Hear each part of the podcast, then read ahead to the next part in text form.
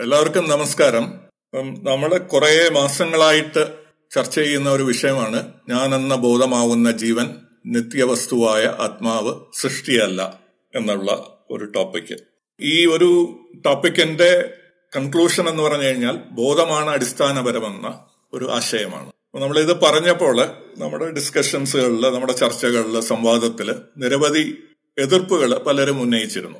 ഇങ്ങനെ ബോധം അടിസ്ഥാനപരമാണ് എന്ന് കണക്കാക്കാൻ സാധിക്കില്ല എന്നുള്ള രീതിയിൽ പല എതിർപ്പുകളും പല രീതിയിലും ഉന്നയിക്കുകയുണ്ടായി. അപ്പം ഇന്ന് ഞാൻ ഇവിടെ ചെയ്യാൻ ഉദ്ദേശിക്കുന്നത് ഈ എതിർപ്പുകളെല്ലാം ഒന്ന് ക്രോഡീകരിച്ചുകൊണ്ട് അതിനെ ഒന്ന് വിശകലനാത്മകമായിട്ട് അതിന് മറുപടി പറയാനുള്ള ഒരു ശ്രമമാണ്. അപ്പം ഇതിന് ആവശ്യമായിട്ടുള്ള ഞാൻ പറയുന്ന ചില റെഫറൻസുകൾ മുകളിൽ പിൻ ചെയ്തിട്ടുണ്ട്. വേറെ ഏതെങ്കിലും വിട്ടുപോയിട്ടുണ്ടെങ്കിൽ എന്നെ സമീപിച്ചു കഴിഞ്ഞാൽ ഞാൻ അത് തരാൻ ശ്രമിക്കാം ഞാൻ സംസാരിക്കുന്നത് ഒരു പാശ്ചാത്യ അനലിറ്റിക്കൽ ഫിലോസഫിയുടെ ഒരു തലത്തിൽ നിന്നാണ്. അപ്പൊ അതൊരു വളരെ റിഡക്ഷനിസ്റ്റ് ആയിട്ടുള്ള ഒരു അപ്രോച്ചാണ് പ്രത്യേക തരം വാക്കുകളെ അതിന് വളരെ കൃത്യമായിട്ടുള്ള അർത്ഥങ്ങൾ നൽകി നൽകിക്കൊണ്ടുള്ള ഒരു രീതിയാണ് വിശകലനം ചെയ്യുന്ന ഈ ഒരു രീതിയാണ് അനലിറ്റിക്കൽ ഫിലോസഫിക്കുള്ളത്.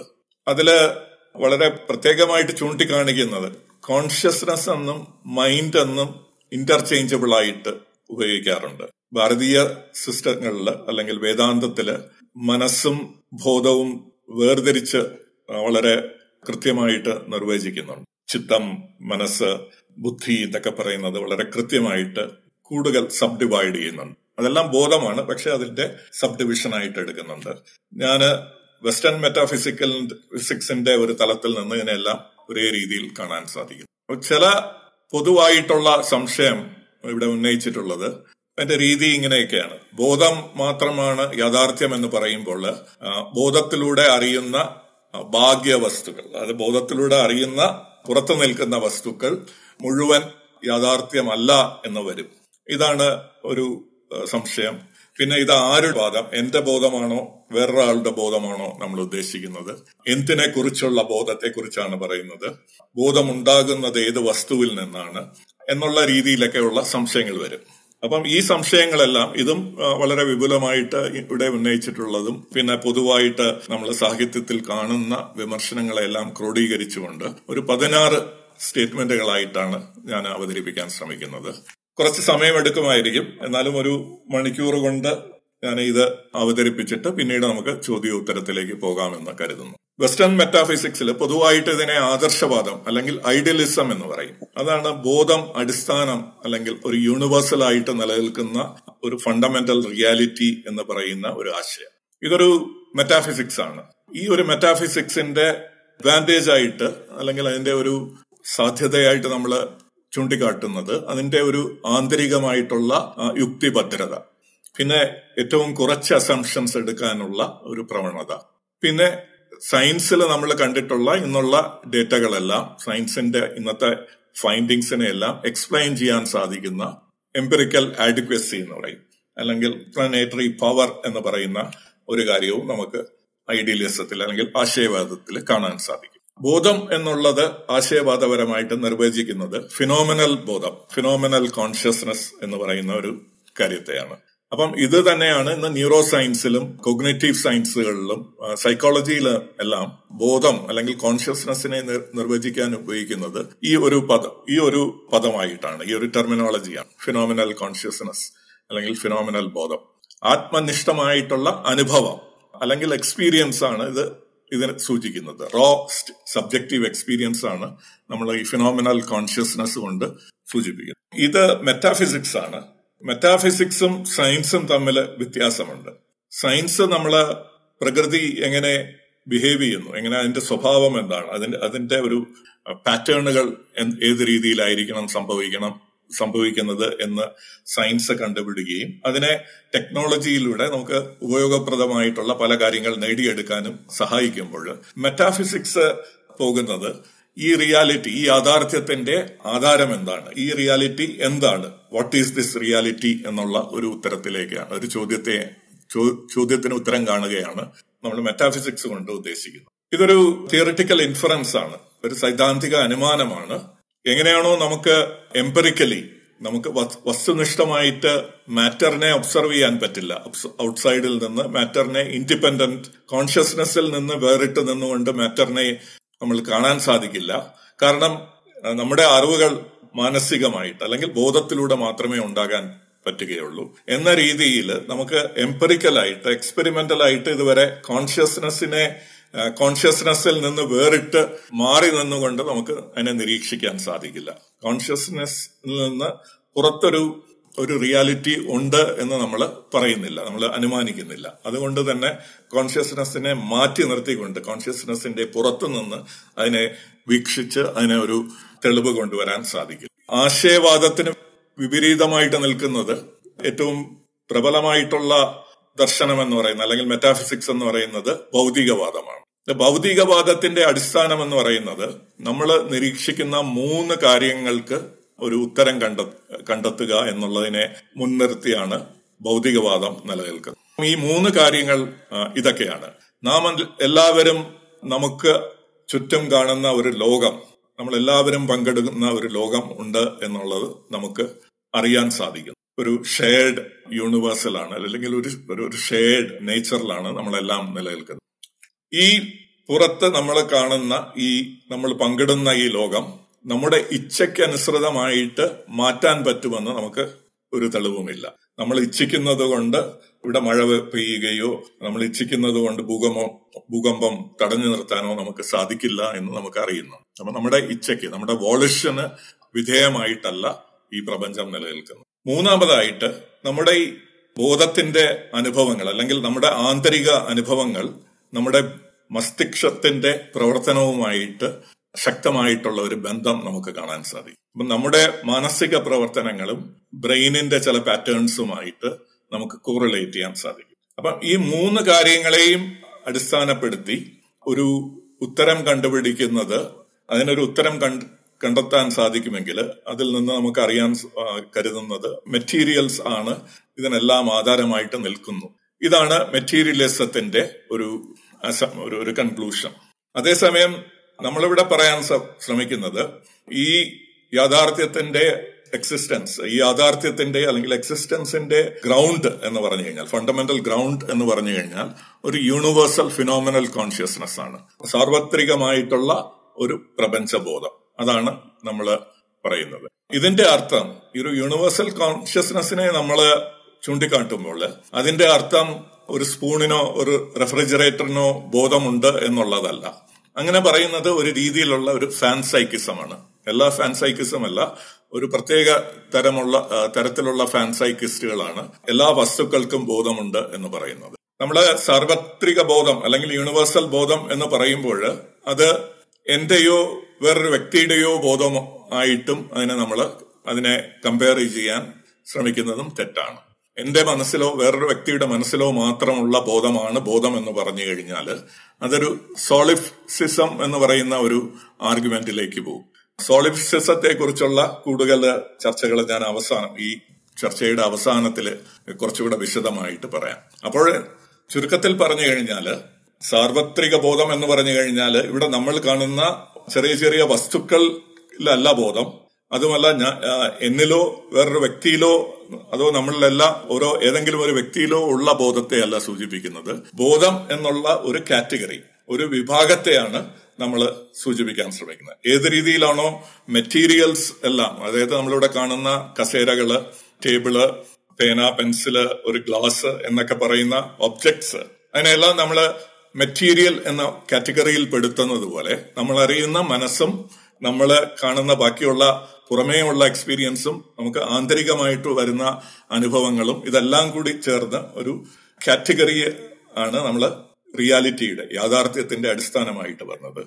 ആ കാറ്റഗറിയാണ് നമ്മൾ പ്രപഞ്ചബോധം എന്ന് പറയാൻ പറഞ്ഞെന്ന് പറയുന്നതുകൊണ്ട് ഉദ്ദേശിക്കുന്നു. തീർച്ചയായിട്ടും നമ്മൾ പറയുന്നത് ഏതൊരു ജീവനുള്ള അവസ്ഥയിലും ബോധം അവിടെ നിലനിൽക്കുന്നുണ്ട് എന്നുള്ളതും നമ്മൾ പറയുന്നുണ്ട്. മെറ്റബളൈസ് ചെയ്യുന്ന ഏതെങ്കിലും ഒരു ലിവിങ് ബീയിങ് മെറ്റബോളിസം സാധ്യതയുള്ള ഒരു ലിവിങ് ബീയിങ് ബീയിങ്ങിൽ അതിനൊരു കോൺഷ്യസ് ഇന്നർ ലൈഫ് ഒരു ആന്തരികമായിട്ടുള്ള ബോധ ബോധമുണ്ട് എന്ന് നമുക്ക് അനുമാനിക്കാൻ സാധിക്കും. ആ ഒരു അനുമാനം നമ്മൾ പ്രാപഞ്ചിക തലത്തിൽ നമ്മളത് ഇൻഫർ ചെയ്യാൻ ശ്രമിക്കുന്നു എന്നുള്ളതാണ് ഫിനോമിനൽ കോൺഷ്യസ്നസ് കൊണ്ട് ഉദ്ദേശിക്കുന്നത്. നമുക്ക് പ്രാഥമികമായിട്ട് അറിയാൻ കഴിയുന്ന ഒരേ ഒരു കാര്യം നമ്മുടെ ബോധമാണ്. നമ്മുടെ ബോധത്തിന് പുറത്തുള്ള ഒന്നും നമുക്ക് നമ്മുടെ പ്രാഥമിക അറിവിൽ പെടില്ല. നമുക്കതിനെക്കുറിച്ചുള്ള ഒരു സെക്കൻഡറി ഇൻഫറൻസ് മാത്രമേ നടത്താൻ സാധിക്കൂ. അതുകൊണ്ട് തന്നെ നമുക്ക് ഏറ്റവും തെളിവുള്ള കാര്യം നമ്മുടെ ബോധമാണ്. ആ നമുക്കറിയാവുന്ന ബോധം എന്ന ഒരു വിഭാഗത്തെ ഒരു കാറ്റഗറിയെ നമ്മൾ അടിസ്ഥാന യാഥാർത്ഥ്യമായിട്ട് അനുമാനിക്കുന്നു. അപ്പൊ മെറ്റാഫിസിക്സിൽ ഇത് ഓണ്ടോളജിക്കൽ പ്രിമിറ്റീവ് എന്ന് പറയും. ഒരു ഒരു വാക്യത്തിലൂടെ ഒരു ഒരു ഉപയോഗത്തിലൂടെയാണ് ഇതിനെ പറയുന്നത്. അതായത് നമ്മൾ ഒരു വസ്തുവിനെ മനസ്സിലാക്കാൻ അതിനെ റിഡ്യൂസ് ചെയ്യുക. അതിന്റെ വിഭാഗങ്ങളായിട്ട് വേർതിരിച്ച് നമ്മൾ അതിനെ അതിനെ റിഡക്ഷൻ എന്ന് പറയും. അങ്ങനെ റിഡ്യൂസ് ചെയ്ത് റിഡ്യൂസ് ചെയ്ത് പോയി കഴിഞ്ഞാൽ ഏതൊരു സ്ഥിതിയിൽ നമുക്ക് കൂടുതൽ റിഡ്യൂസ് ചെയ്യാൻ പറ്റാതെ വരുമോ അതിനെയാണ് നമ്മൾ പ്രിമിറ്റീവ് ആണ്. ഓണ്ടോളജിക്കൽ പ്രിമിറ്റീവ് എന്ന് പറയുന്നത് അങ്ങനെ അങ്ങനെയുള്ള ഓണ്ടോളജിക്കൽ പ്രിമിറ്റീവ് ആണ് നമ്മൾ ഈ ബോധം എന്നുള്ള പദം ഫിനോമിനൽ ബോധം എന്നുള്ള ഒരു ആശയം കൊണ്ട് ഉദ്ദേശിക്കുന്നത്. പദാർത്ഥങ്ങൾ എന്ന് പറയുന്നത് അളവുകളാണ്. ക്വാണ്ടിറ്റീസ് ആണ്. പദാർത്ഥങ്ങളെ നമ്മൾ വിശദീകരിക്കുന്നത് ഡിഫൈൻ ചെയ്യുന്നത് ക്വാണ്ടിറ്റീസ് കൊണ്ടാണ്. അതിന്റെ അതിന്റെ പിണ്ഡം മാസ് അതിന്റെ ചാർജ് അതിന്റെ സ്പിന്ന് ഇത്തര ഇത്തരത്തിൽ ഒരു ഒരു ക്വാണ്ടിറ്റീസ് അളക്കുന്നതിന്റെ ഒരു ലിസ്റ്റ് തന്നെ ഒരു പദാർത്ഥത്തിനുണ്ടാകും. അപ്പം അതുകൊണ്ട് ആ ഒരു വിവരണം കൊണ്ടാണ് നമ്മൾ പദാർത്ഥങ്ങളെ മനസ്സിലാക്കുന്നത്. വാസ്തവത്തിൽ നമ്മൾ അറിയുന്നത് നമ്മുടെ ഇന്ദ്രിയങ്ങളിലൂടെ അറിയുന്നത് ആ പദാർത്ഥങ്ങളുടെ ഗുണങ്ങൾ കൊണ്ടാണ്. അതിന്റെ അതിന്റെ മണം അതിന്റെ ഭാരം അതിന്റെ ടേസ്റ്റ് അതിന്റെ ഒരു സ്വാദ് എന്നുള്ള രീതിയിലൊക്കെയാണ് നമ്മൾ അറിയുന്നത്. നമ്മുടെ എല്ലാ അനുഭവങ്ങളും എല്ലാ അറിവുകളും വരുന്നത് ഈ ക്വാളിറ്റീസിലൂടെയാണ് പക്ഷെ നമ്മൾ അതിനെ വിവരിക്കുന്നത് അതിന്റെ ക്വാണ്ടിറ്റീസ് കൊണ്ടാണ്. ക്വാളിറ്റീസ് എന്നുള്ളത് ഈ ക്വാണ്ടിറ്റീസ് എന്നുള്ള കാര്യവുമായി ക്വാണ്ടിറ്റീസിൽ നിന്ന് ക്വാളിറ്റീസിനെ നമുക്ക് അതിനെ നമുക്ക് എക്സ്പ്ലെയിൻ ചെയ്യാൻ സാധിക്കാത്തത് കൊണ്ട് അതിനെ നമ്മുടെ സയൻസിലും മെറ്റാഫിസിക്സിലും ഫിലോസഫിയിലും അതിനൊരു വലിയൊരു വിഷയമായിട്ട് ഒരു ഒരു വലിയ പ്രോബ്ലം ആയിട്ടൊന്ന് കൺസിഡർ ചെയ്യുന്നുണ്ട്. അതിന് ഹാർഡ് പ്രോബ്ലം ഓഫ് കോൺഷ്യസ്നസ് എന്ന് പറയും. നമ്മളുടെ ക്വാളിറ്റേറ്റീവ് എക്സ്പീരിയൻസസിനെ നമുക്ക് വിശദീകരിക്കാൻ സാധിക്കുന്നില്ല. ഈ ക്വാണ്ടിറ്റീസിന്റെ ഒരു ലിസ്റ്റ് കൊണ്ട് നമുക്ക് ക്വാളിറ്റീസിലേക്ക് എത്താൻ സാധിക്കില്ല എന്നുള്ളത് ഇന്ന് പരക്കെ എല്ലാവരും അംഗീകരിച്ചിട്ടുള്ള ഒരു പ്രശ്നമാണ്. ആ പ്രശ്നത്തെ നമ്മൾ പരിഹരിക്കണമെങ്കിൽ നമ്മൾ ക്വാളിറ്റീസിനെ നമ്മൾ പ്രാഥമികമായിട്ട് എടുത്തു കഴിഞ്ഞാൽ അത്തരം ഒരു പ്രശ്നം അവിടെ നിലനിൽക്ക നിലനിൽക്കുന്നില്ലെന്നും ആ ഒരു ഹാർഡ് പ്രോബ്ലം ഓഫ് കോൺഷ്യസ്നെസ്സിനെ നമുക്ക് ഒഴിവാക്കാൻ സാധിക്കും നമുക്ക് പറയാൻ സാധിക്കും. ദ്രവ്യത്തിൽ നിന്നാണ് ബോധം ഉണ്ടാകുന്നു എന്ന് പറയുന്നത് ഭൗതികവാദമാണ്. അപ്പൊ നമ്മൾ എപ്പോഴും നമ്മൾ കരുതിയിരിക്കേണ്ടത് എപ്പോഴും ആരെങ്കിലും ബോധം എവിടെ നിന്ന് ഉണ്ടാകുന്നു എന്ന് ചോദിച്ചു കഴിഞ്ഞാൽ അതിന് ഉത്തരം പറയണമെങ്കിൽ അത് പറയേണ്ടത് ഭൗതികവാദികളാണ്. നമ്മൾ ബോധം ഫണ്ടമെന്റൽ എന്ന് പറയുമ്പോൾ ബോധം ഏതെങ്കിലും ഒരു വസ്തുവിൽ നിന്ന് ഉത്ഭവിക്കുന്നതല്ല.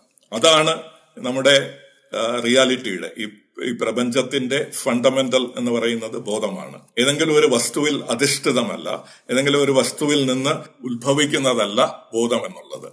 പല ഭൗതികവാദത്തിന്റെ നമ്മൾ ഞാൻ പറഞ്ഞതുപോലെ വിമർശനങ്ങളും ഉത്ഭവിക്കുന്നത് ഈ ഒരു വസ്തുത അനുമാനിച്ചുകൊണ്ടാണ്. അതായത് ബോധം എന്നുണ്ടെങ്കിൽ എന്ന എന്ന ഒരു വസ്തു നിലനിൽക്കണമെങ്കിൽ അതിന്റെ പിന്നിൽ ഏതെങ്കിലും ഒരു വസ്തു അതിനെ ഉണ്ടാകണം. ആ വസ്തുവിൽ നിന്നായിരിക്കണം ബോധം ഉണ്ടാകണം ഉണ്ടാവേണ്ടത് എന്നുള്ള ഒരു അനുമാനത്തിൽ നിന്നാണ് ആ ഭൗതികവാദത്തിന്റെ പല വിമർശനങ്ങളും മുന്നോട്ട്. ഇതിനെ നമ്മൾ ബെഗിങ് ദ ക്വസ്റ്റ്യൻ ഫാലസി എന്നാണ് ലോജിക്കിൽ അതായത് തർക്കശാസ്ത്രത്തിൽ പറയുന്നത്. ബെഗിങ് ദ ക്വസ്റ്റ്യൻ എന്ന് പറഞ്ഞു കഴിഞ്ഞാൽ ഒരു വാദത്തിന്റെ ഉപസംഹാരം അതിന്റെ കൺക്ലൂഷൻ ആ വാദത്തിന്റെ അടിസ്ഥാനമായിട്ട് എടുക്കുമ്പോഴാണ് ഈ ഒരു ബെഗിങ് ദ ക്വസ്റ്റ്യൻ ഫാലസി ഉണ്ടാകുന്നത്. ഉദാഹരണത്തിന് ഒരാൾ പറയുകയാണ് ദൈവം നിലനിൽക്കുന്നത് ബൈബിൾ പറയുന്നത് കൊണ്ടാണ്.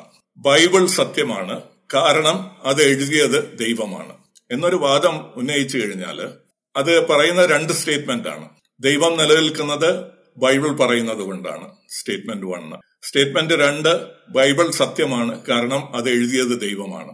അപ്പം ഇതൊരു ബെഗിങ് ദ ക്വസ്റ്റ്യൻ ഫാലസിയാണ് കാരണം ഇതൊരു സർക്കുലർ ആർഗ്യുമെന്റ് ആണ്. ദൈവം നിലനിൽക്കുന്നത് ബൈബിൾ പറയുന്നത് കൊണ്ടാണ് എന്ന് നമ്മൾ അനുമാനിക്കുന്നത്. നമ്മൾ ദൈവത്തിന്റെ ദൈവം നിലനിൽക്കുന്നത് ബൈബിളിന്റെ ഒരു അടിസ്ഥാനം എന്താണ് എന്നുള്ള ആ ഒരു കൺക്ലൂഷൻ നമ്മൾ അനുമാനിച്ചുകൊണ്ടാണ്. ബൈബിൾ എഴുതിയത് ദൈവമാണ് എന്നുള്ള അനുമാനം വെച്ചുകൊണ്ടാണ് നമ്മൾ പറയുന്നത് ദൈവം നിലനിൽക്കുന്നത് ബൈബിൾ പറയുന്നത് കൊണ്ടാണ് എന്നുള്ളത്. അപ്പൊ ഇത് ഇതാ ഇത്തരത്തിലുള്ള ആർഗ്യുമെന്റ്സിനെയാണ് നമ്മൾ ബെഗിങ് ദ ക്വസ്റ്റ്യൻ ആർഗ്യുമെന്റ്സ് ആയിട്ട് പറയുന്നത്. ഇനി നമുക്ക് ഈ ക്രിറ്റിസിസങ്ങളിലേക്ക് വളരെ പെട്ടെന്ന് കിടക്കാം. ആദ്യത്തെ ക്രിറ്റിസിസം വരുന്നത് നമ്മുടെ ഇന്ദ്രിയ ധാരണകൾ ബോധത്തിന് പുറത്തുള്ള ഒരു ലോകത്തിന്റെ നേരിട്ടുള്ള തെളിവുകൾ നൽകുന്നു എന്നുള്ള വാദമാണ്. നമ്മുടെ സെൻസുകളിലൂടെ നമ്മൾ അറിയുന്ന ഒരു പുറം ലോകം ആ ഒരു പുറം ലോകത്തിന്റെ ഡയറക്റ്റ് എവിഡൻസ് ആണ്. അതുകൊണ്ട് തന്നെ നമ്മുടെ ബോധത്തിന് പുറത്തുള്ള ആ ഒരു വസ്തുക്കളാണ് ബോധത്തിന് പുറത്ത് നിൽക്കുന്ന വസ്തുക്കളാണ് യാഥാർത്ഥ്യമെന്ന് നമുക്ക് കാണാൻ സാധിക്കും. അപ്പം ഈ വാദത്തിലെ പ്രശ്നം നമ്മൾ നോക്കിക്കഴിഞ്ഞാൽ നമ്മുടെ അനുഭവങ്ങളെ കുറിച്ച് നമ്മൾ നോക്കേണ്ടതുണ്ട്. നമുക്ക് രണ്ട് തരത്തിലുള്ള അനുഭവങ്ങളാണുള്ളത്. ഇന്ദ്രിയങ്ങളിലൂടെ നമുക്ക് കിട്ടുന്ന ഭാഗ്യാനുഭവങ്ങൾ. പിന്നെ നമ്മുടെ ചിന്തകൾ ആഗ്രഹങ്ങൾ വികാരങ്ങൾ തുടങ്ങിയ ആന്തരികമായിട്ടുള്ള അനുഭവങ്ങൾ.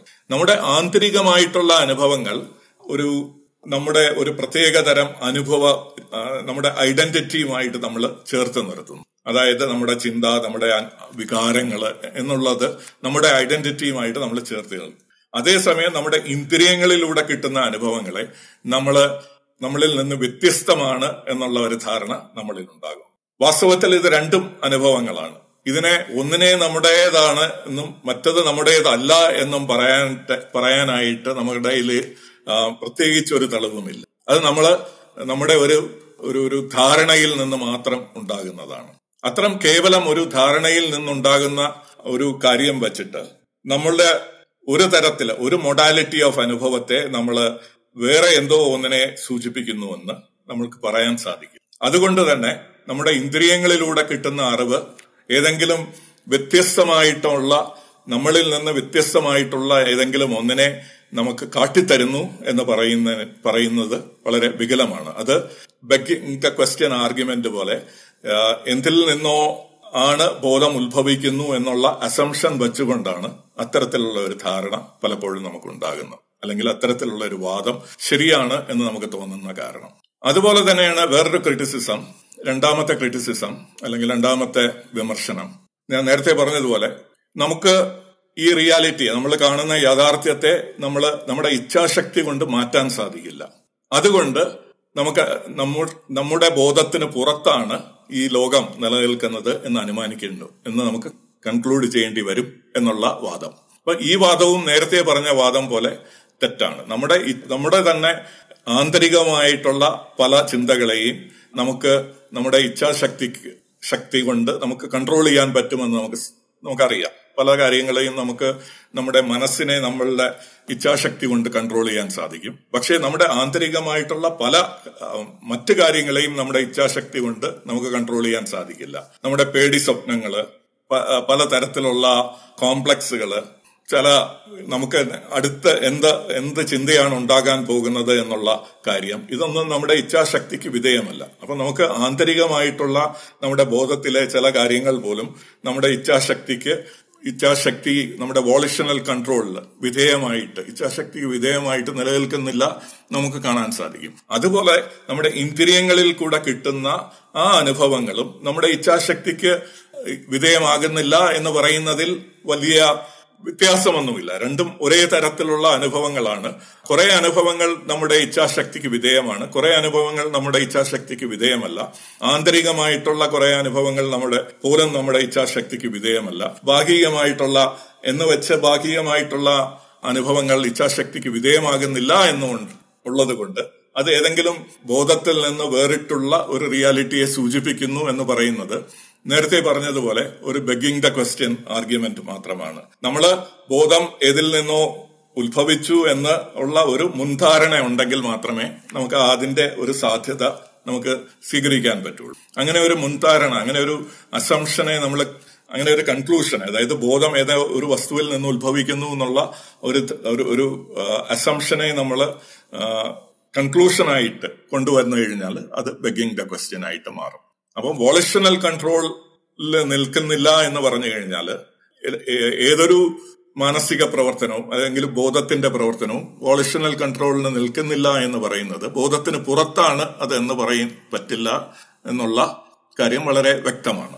മൂന്നാമത്തെ ക്രിറ്റിസിസം നമ്മുടെ നമ്മുടെ ബാഹ്യ ലോകത്ത് അതായത് നമ്മുടെ എക്സ്റ്റേണൽ വേൾഡിൽ പലതരത്തിലുള്ള ജീവജാലങ്ങൾ നിലനിൽക്കുന്നു എന്ന് നമുക്ക് കാണാൻ സാധിക്കും. വ്യത്യസ്തമായിട്ടുള്ള. അതുകൊണ്ട് നമ്മുടെ ഈ റിയാലിറ്റി യാഥാർത്ഥ്യം നമ്മുടെ ബോധത്തിന് പുറത്താണ് എന്ന് പറയേണ്ടി വരും. അപ്പൊ ഈ വാദവും ഒരു തരത്തിലുള്ള ബെക്കിംഗ് ദ ക്വസ്റ്റ്യൻ ആണ്. നമ്മൾ ഇതിന്റെ ഈ ആശയത്തിന്റെ പിന്നിൽ വരുന്നത് നമ്മുടെ ഈ റിയാലിറ്റി ഒരു തരത്തിലുള്ള ഒരു കളക്റ്റീവ് ഡ്രീം ആണെന്നും അതുകൊണ്ട് ഈ ഡ്രീം ഷെയർ ചെയ്യുന്നവരെല്ലാവരും കണക്ട് ചെയ്തുകൂടെ എന്നുള്ള ഒരു ചിന്തയാണ് ഇവിടെ വരുന്ന ആശയം.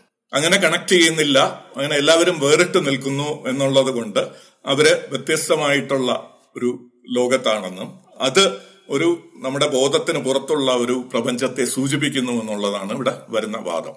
അപ്പം ഇതിൽ ബെഗിങ് ദ ക്വസ്റ്റ്യൻ ഇവിടെയാണ്. നമ്മൾ നമ്മുടെ ശരീരത്തിൽ നിന്നാണ് നമ്മുടെ ബോധം ഉത്ഭവിക്കുന്നത് എന്നുള്ളത് അനുമാനിച്ചാൽ മാത്രമേ വ്യത്യസ്തമായിട്ടുള്ള വ്യക്തികളിൽ ബോധം നിലനിൽക്കുന്നത് വ്യത്യസ്തമായിട്ടുള്ള കാര്യമാണെന്നും അതുകൊണ്ട് അത് ബോധത്തിന് പുറത്താണെന്നും ഉള്ള ഒരു അനുമാനം ഒരു കൺക്ലൂഷനിൽ എത്താൻ സാധിക്കുകയുള്ളൂ. നമ്മുടെ ശരീരമല്ല ബോധത്തെ നിർമ്മിക്കുന്നത്. ശരീരം ബോധത്തിലാണ് നിൽക്കുന്നത് എന്നുള്ള ആ ഒരു ധാരണയിൽ നിന്ന് നമ്മൾ അതിനെ നമ്മൾ ചിന്തിച്ചു തുടങ്ങി കഴിഞ്ഞാൽ നമ്മൾ ഈ പ്രത്യേകതരം വ്യക്തികൾ നമ്മുടെ ഭാഗ്യലോകത്തിൽ വസിക്കുന്നു എന്നുള്ളത് ബോധത്തിന് പുറത്ത് എന്തെങ്കിലും നിലനിൽ നിലനിൽക്കുന്നു എന്നുള്ളതിന്റെ തെളിവായിട്ട് നമുക്ക് എടുക്കാൻ സാധിക്കില്ല. ഒരു കമ്പ്യൂട്ടറിൽ രണ്ട് ആപ്ലിക്കേഷൻസുകൾ തുറന്നിരിക്കാം. ഒരു ഒരു വേർഡ് പ്രോസസ്സർ അല്ലെങ്കിൽ ഒരു പവർ പോയിന്റ് ആപ്ലിക്കേഷൻ തുറന്നിരിക്കുന്നതുകൊണ്ട് അത് രണ്ട് കമ്പ്യൂട്ടറുകളാണ് എന്ന് നമുക്ക് പറയാൻ സാധിക്കില്ല. ഒരു കമ്പ്യൂട്ടറിൽ തന്നെ രണ്ട് ആപ്ലിക്കേഷൻ നിലനിൽക്കുന്നു. എന്ന രീതിയിൽ ഒരു പൊതുവായിട്ടുള്ള റിയാലിറ്റിയിൽ രണ്ട് അല്ലെങ്കിൽ മൂന്ന് വ്യത്യസ്ത തരമായിട്ടുള്ള ജീവജാലങ്ങൾ നിലനിൽക്കുന്നു എന്നുള്ളത് കൊണ്ട് അത് വ്യത്യസ്തമായിട്ടുള്ള അവസ്ഥകളെ സൂചിപ്പിക്കുന്നില്ല. ബോധത്തിൽ നിന്ന് വ്യത്യസ്തമായിട്ടുള്ള അവസ്ഥകളെ സൂചിപ്പിക്കുന്നില്ല എന്ന് നമുക്ക് പറയേണ്ടി വരും. എങ്ങനെയാണോ ഡിഫറെന്റ് ആപ്ലിക്കേഷൻസ് ഒരു ഒറ്റ കമ്പ്യൂട്ടറിൽ നിൽക്കുന്നത് പോലെ അതിനെ അതിനെ ഒരു രണ്ട് കമ്പ്യൂട്ടർ ആവുന്നില്ല എന്നുള്ളത് പോലെ തന്നെ വ്യത്യസ്തമായിട്ടുള്ള ജീവജാലങ്ങൾ പുറത്ത് നിലനിൽക്കുന്നു എന്നുള്ളത് കൊണ്ട് ബോധത്തിൽ നിന്ന് വ്യത്യസ്തമായിട്ട് ഒരു പ്രപഞ്ചത്തിലാണ് അത് നിലനിൽക്കുന്നത് എന്ന് നമുക്ക് പറയാൻ സാധിക്കില്ല. നാലാമതായി വരുന്ന ക്രിറ്റിസിസം എന്ന് പറഞ്ഞു കഴിഞ്ഞാൽ ബോധത്തിൽ നിന്ന് സ്വതന്ത്രമായ യാഥാർത്ഥ്യമില്ലെന്ന് പറയുന്നത് അസാധ്യമാണ്. കാരണം ബോധം പരിണമിക്കുന്നതിന് മുമ്പ് പ്രപഞ്ചത്തിൽ എന്തു നടന്നിരുന്നു എന്നുള്ളതിന് ധാരാളം തെളിവുകളുണ്ട്. ഇപ്പം നമുക്കറിയാം ജീവജാലങ്ങൾ ഇവിടെ ഉത്ഭവിച്ചത് ഏതാണ്ട് നാല് ബില്യൺ വർഷങ്ങൾക്ക് മുമ്പാണ്. അതിനു മുമ്പും ബിഗ് ബാങ് തുടങ്ങിയ ഏതാണ്ട് പതിമൂന്ന് ബില്യൺ ഇയേഴ്സിന് മുമ്പ് തൊട്ട് പ്രപഞ്ചം ഇവിടെ നിലനിന്നിരുന്നു എന്നുള്ളതിന് തെളിവുകളുണ്ട്. അപ്പം ഈ തെളിവിന്റെ അടിസ്ഥാനത്തിലാണ് ഈ ഭൗതികവാദികൾ ഈ വാദം ഉന്നയിക്കുന്നത്. ബോധത്തിന് മുമ്പ് ബോധം ഇവിടെ ഉണ്ടാകുന്നതിന് മുമ്പ് ബോധം നിലനിൽക്കുന്നതിന് മുമ്പ് പ്രപഞ്ചം ഉണ്ടായിരുന്നു. അതുകൊണ്ട് പ്രപഞ്ചത്തിന് പ്രപഞ്ചത്തിന്റെ റിയാലിറ്റി എന്ന് പറഞ്ഞു കഴിഞ്ഞാൽ ബോധത്തിൽ നിന്ന് വ്യത്യസ്തമായിട്ടുള്ള ഒരു മെറ്റീരിയൽ റിയാലിറ്റിയാണ് എന്ന് സമർത്ഥിക്കുന്നത് ഇതുകൊണ്ടാണ്. അപ്പം ഇത് കേൾക്കുമ്പോൾ ഒറ്റ നോട്ടത്തിൽ അതൊരു സാധ്യതയുള്ള ഒരു വിമർശനമാണെന്ന് തോന്നുമെങ്കിലും ഇവിടെയും വളരെ വ്യക്തമായിട്ട് വരുന്നത് ഒരു സർക്കുലർ ആർഗ്യുമെന്റ് ആണ്. അതായത് ബെഗിങ് ദ ക്വസ്റ്റ്യൻ ആർഗ്യുമെന്റ് എന്ന് ഞാൻ നേരത്തെ പറഞ്ഞത്. ഏതെങ്കിലും ഒരു വസ്തുവിൽ നിന്നാണ് ബോധം ഉത്ഭവിക്കുന്നത് എന്ന കൺക്ലൂഷൻ നമ്മൾ അസ്യൂം ചെയ്തുകൊണ്ടാണ് ഈ ഒരു വാദം ഉന്നയിച്ചാലേ ഇത് ശരിയാവുകയുള്ളൂ. അപ്പോൾ തന്നെ അതൊരു സർക്കുലർ ആർഗ്യുമെന്റ് ആയിട്ട് മാറുകയും ചെയ്യും. വസ്തുവിൽ നിന്നാണ് ബോധം ഉത്ഭവിക്കുന്നത്. അതുകൊണ്ട് ബോധം ഉത്ഭവിച്ചത് നാല് ബില്യൺ ഇയേഴ്സിന് മുമ്പാണ് എന്നുള്ള ഒരു ധാരണ വരുന്നത്. ഏതെങ്കിലും വസ്തുവിൽ നിന്നാണ് ബോധം ഉത്ഭവിക്കുന്നത് എന്നുള്ളത് കൊണ്ടാണ്. വാസ്തവത്തിൽ ഏതെങ്കിലും വസ്തുവിൽ നിന്നല്ല ബോധം ഉത്ഭവിക്കുന്നത്. ബോധമാണ് അടിസ്ഥാനപരമാണ് എന്നാണ് നമ്മൾ ആദ്യമേ പറഞ്ഞത്. അപ്പോൾ ഇവിടെ ജീവജാലങ്ങൾ ഉണ്ടാകുന്നതിന് മുമ്പും ബോധം നിലനിൽ നിന്നുകൂടാ എന്ന് പറയുന്നതിന് യാതൊരു അടിസ്ഥാനവുമില്ല. ഫിനോമിനൽ കോൺഷ്യസ്നെസിന്റെ ഒരു പ്രത്യേക അവസ്ഥ മാത്രമാണ് നമ്മൾ ഇൻഡിവിജ്വൽ ആയിട്ട് കാണുന്ന ജീവജാലങ്ങൾ.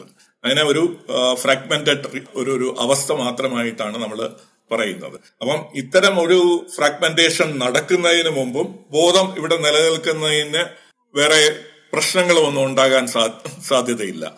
കാരണം ഏതെങ്കിലും ഒന്നിൽ നിന്നല്ല ബോധം ഉത്ഭവിക്കുന്നത്. ബോധം എല്ലാ കാലത്തും എല്ലാ സമയത്തിനും അതീതമായിട്ട് എപ്പോഴും നിലനിൽക്കുന്നത് ഒന്നാണ്. അപ്പോൾ അതിൽ നിന്ന് വേറിട്ട ചില ജീവജാലങ്ങൾ ഉണ്ടായി എന്നുള്ളത് ഒരു അതിന്റെ ഒരു ഒരു എവല്യൂഷനിലെ ഒരു പ്രക്രിയ ഒരു ഒരു പ്രത്യേക സമയത്ത് നടന്ന ഒരു കാര്യം മാത്രമാണ്. അത് സൂചിപ്പിക്കുന്നത് അതിനു മുമ്പ് ബോധം ഉണ്ടായിട്ടില്ല അതിനു മുമ്പ് ഫിനോമിനൽ ബോധം നിലനിന്നില്ല എന്ന് പറയുന്നതിന്റെ ഒരു തെളിവല്ല. ഇത് സാധാരണയായിട്ട് വളരെ മെറ്റീരിയലിസ്റ്റുകൾ വളരെ വളരെ ചിന്തകരായിട്ടുള്ള പലരും ഉന്നയിക്കുന്ന ഒരു പ്രശ്നമാണ്. നമ്മൾ ആശയവാദത്തിൽ ഇത് പറയുന്നത് ഒരു ജലപ്രവാഹത്തിലെ ചുഴികൾ മാത്രമാണ് ഈ സ്വതന്ത്രമായിട്ട് നിൽക്കുന്ന ജീവജാലങ്ങൾ ആ ചുഴികൾ ഉണ്ടാകുന്നതിന് മുമ്പ് ആ ജലപ്രവാഹം ഉണ്ടായിരുന്നു.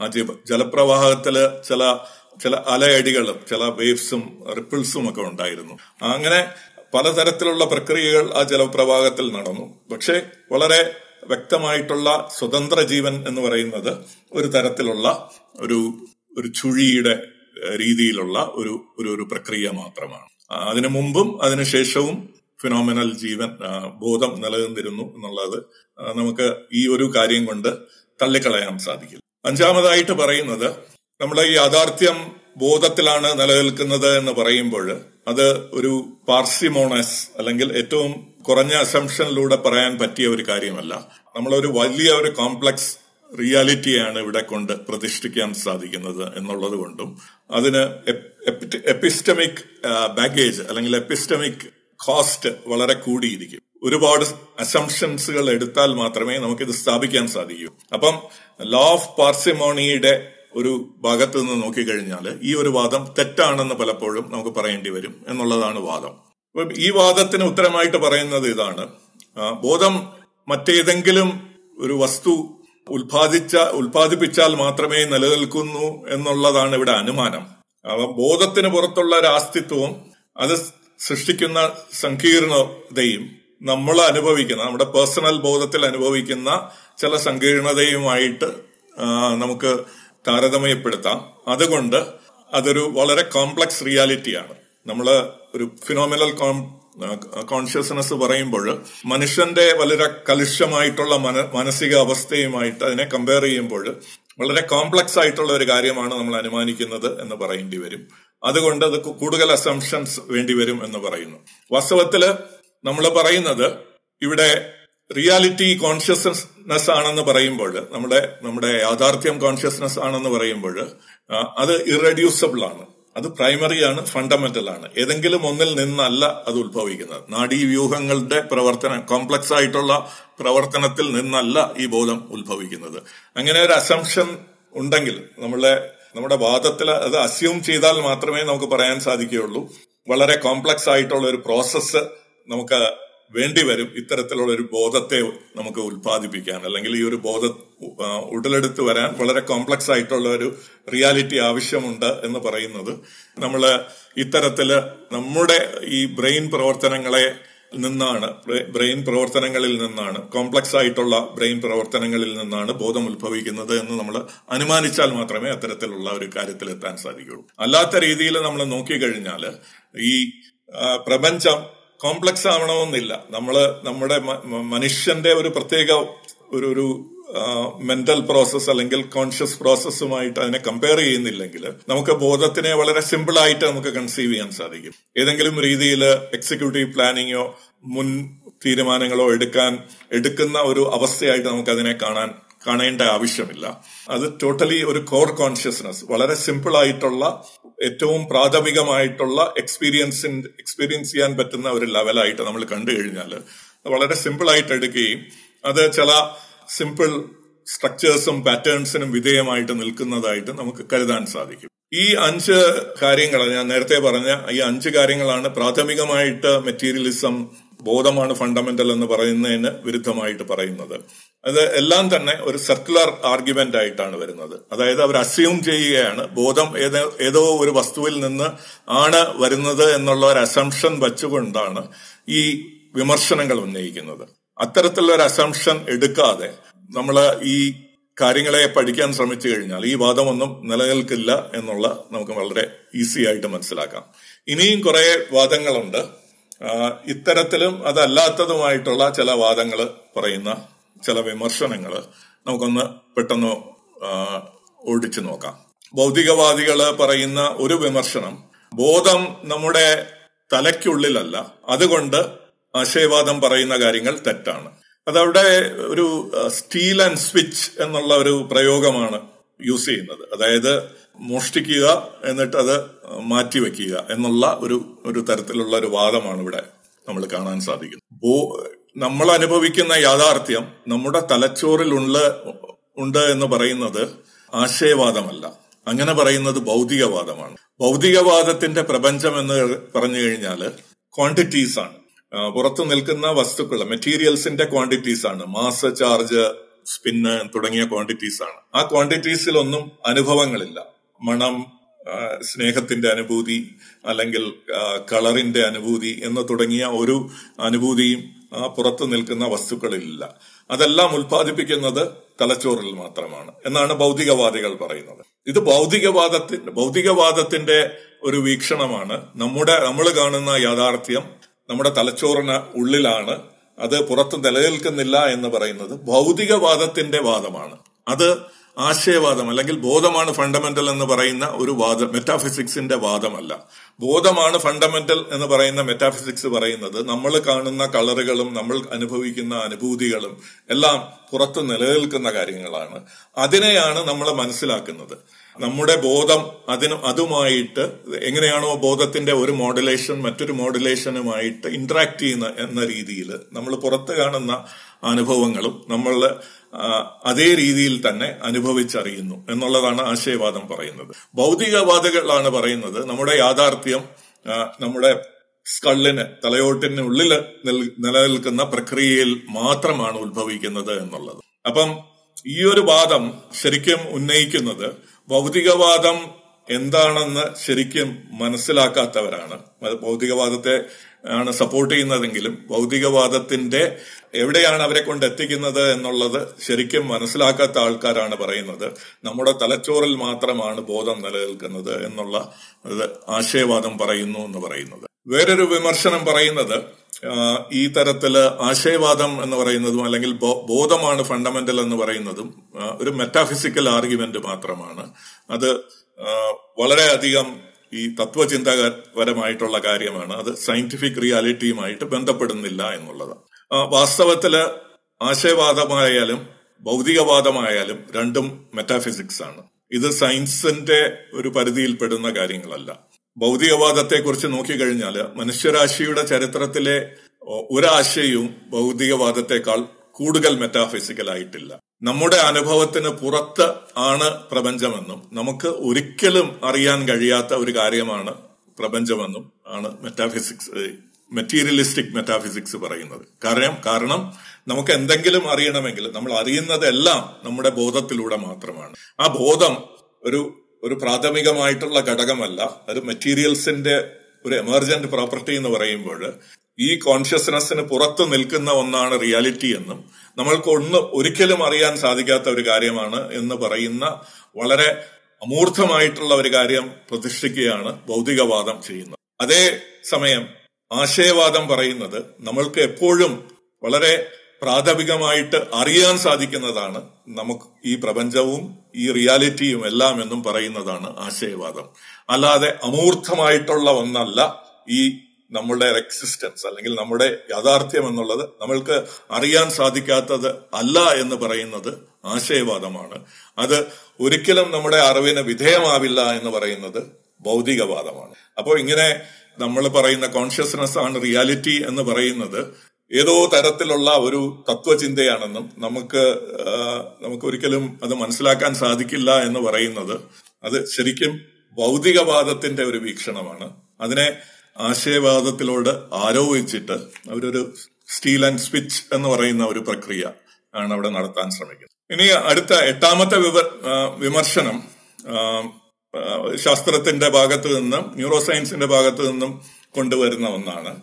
നമ്മുടെ ബ്രെയിൻ ആക്ടിവിറ്റികൾ നമ്മുടെ മസ്തിഷ്കത്തിന്റെ ചില പ്രവർത്തനങ്ങളും നമ്മുടെ സബ്ജക്റ്റീവ് എക്സ്പീരിയൻസ് നമ്മുടെ ആത്മനിഷ്ഠമായിട്ടുള്ള അനുഭവങ്ങളും തമ്മിൽ ഒരു കോറിലേഷൻ ഒരു ശക്തമായിട്ടുള്ള ഒരു ബന്ധമുണ്ട്. അതുകൊണ്ട് വ്യക്തമായിട്ടും മസ്തിഷ്കം അവബോധത്തെ സൃഷ്ടിക്കുന്നു. ബോധത്തെ സൃഷ്ടിക്കുന്നത് നമ്മുടെ ബ്രെയിനാണ് എന്നുള്ള ഒരു ഒരു വാദം. അപ്പൊ ഇവിടെ നമ്മൾ നോക്കിക്കഴിഞ്ഞാൽ നമ്മുടെ പ്രകൃതിയിൽ പല പ്രതിഹ പ്രതിഭാസങ്ങളും നമ്മൾ കാണുന്നത് അതിന്റെ ചില ഭാഗികമായിട്ടുള്ള ലക്ഷണങ്ങൾ കൊണ്ടാണ്. ഒരു തീജ്വാല നമ്മൾ അറിയുന്നത് അതിന്റെ നിറവും ആ ഒരു അനുഭവവും കൊണ്ടാണ്. ഒരു ഒരു വിഷ്വൽ എക്സ്പീരിയൻസ് ആണ്. ഒരു തീ എന്ന് പറയുന്നതിന് ഒരു ചൂടും നിറവും ഒക്കെ ഉണ്ട്. ഒരു കമ്പസ്റ്റ്യൻ അതായത് ജ്വലനത്തിന്റെ ഒരു ഭാഗികമായിട്ടുള്ള കാഴ്ചയാണ് നമ്മൾ തീയായിട്ട് കാണുന്നത്.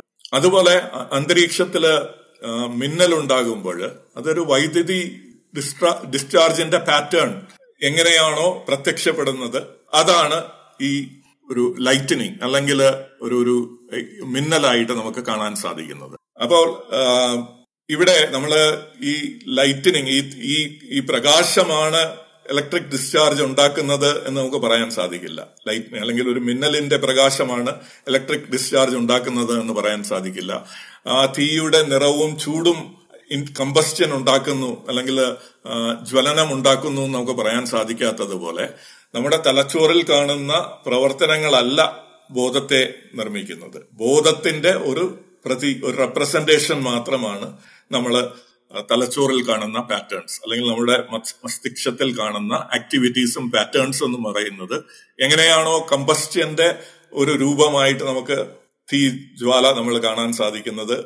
അല്ലെങ്കിൽ ആന്തരീക്ഷ അന്തരീക്ഷത്തിലെ വൈദ്യുത ഡിസ്ചാർജിന്റെ ഒരു പ്രതിഫലനമായിട്ട് മിന്നൽ കാണുന്നത് എന്ന രീതിയിൽ നമ്മുടെ ബോധ ബോധപ്രവർത്തനങ്ങളുടെ ഒരു വിഷ്വൽ റെപ്രസെന്റേഷൻ ആയിട്ടാണ് നമുക്ക് ന്യൂറോളജിക്കൽ ആക്ടിവിറ്റീസും അതിന്റെ പ്രവർത്തനം പാറ്റേൺസ് നമുക്ക് കാണാൻ സാധിക്കും. ഒരു ചുഴി വെള്ളം സൃഷ്ടിക്കാത്ത അതേ കാരണത്താൽ തലച്ചോറിന്റെ പ്രവർത്തനങ്ങളല്ല ബോധവും സൃഷ്ടിക്കുന്നു ഇനി ഒരു വരുന്ന ഒമ്പതാമത്തെ വിമർശനം ചില മസ്തിഷ്കത്തിന്റെ പ്രവർത്തനങ്ങൾ നമ്മൾ അബോധമായിട്ട് അബോധാവസ്ഥയിലെ പ്രവർത്തനങ്ങളായിട്ട് നമ്മൾ പറയാറുണ്ട്.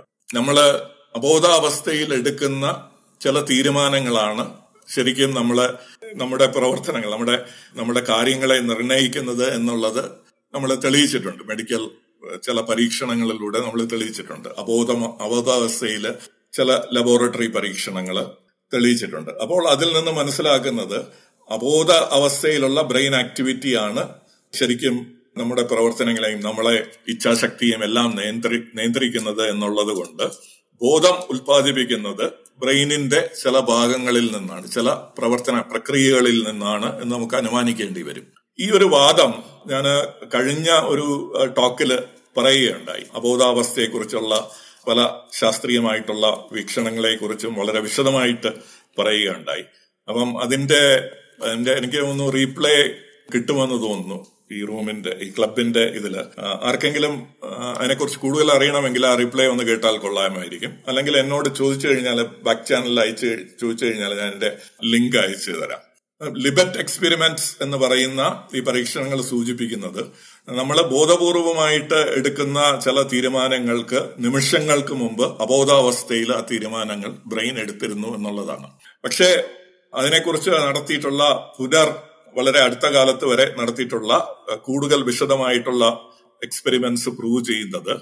നമ്മുടെ വളരെ തെളിഞ്ഞ ബോധം എന്നുള്ള ഒരു അവസ്ഥയിലല്ല പല കാര്യങ്ങളും നിർണയിക്കുന്നത് എന്നുള്ളത് വാസ്തവമാണ്. എന്ന് വെച്ചത് ബോധത്തിന് പുറത്തുള്ള ഒരു അവസ്ഥയല്ല ലൂസിഡ് അവയർനെസ് അല്ല പക്ഷെ വളരെ അവ്യക്തമായിട്ടുള്ള ഒരു ബോധത്തിൽ നിന്നാണ് പല തീരുമാനങ്ങളും ഉത്ഭവിക്കുന്നത് എന്ന് പറയുന്നുണ്ട്. അപ്പം അത് നമ്മുടെ ലൂസിഡ് അവയർനെസ് അല്ലെങ്കിൽ തെളിഞ്ഞ ബോധത്തിലേക്ക് വരാൻ ഒരു ഒന്നോ രണ്ടോ നിമിഷങ്ങളുടെ ഒരു ഒരു ഗ്യാപ്പ് ടൈം ലാഗ് ഉണ്ടാകാൻ സാധ്യതയുണ്ട്. എന്ന് വെച്ച് ഈ വളരെ അവ്യക്തമായിട്ടുള്ള ബോധം ബോധത്തിന്റെ അഭാവമായിട്ട് നമുക്ക് കരുതാൻ സാധിക്കും. അപ്പം അബോധാവസ്ഥ എന്ന് പറയുന്നത് ഒരു അവ്യക്തമായിട്ടുള്ള ഒരു ബോധത്തിന്റെ ബോധത്തിന്റെ തന്നെ പല സ്റ്റേറ്റുകളിൽ ഒന്നാണ്. നമുക്ക് പല നമുക്കറിയാം ഓൾട്ടേർഡ് സ്റ്റേറ്റ്സ് ഓഫ് കോൺഷ്യസ്നെസ് എന്ന് പറയുന്ന പോലെ നമ്മൾ ഉറങ്ങിക്കിടക്കുമ്പോൾ ഒരു തരത്തിലുള്ള ബോധമാണ്.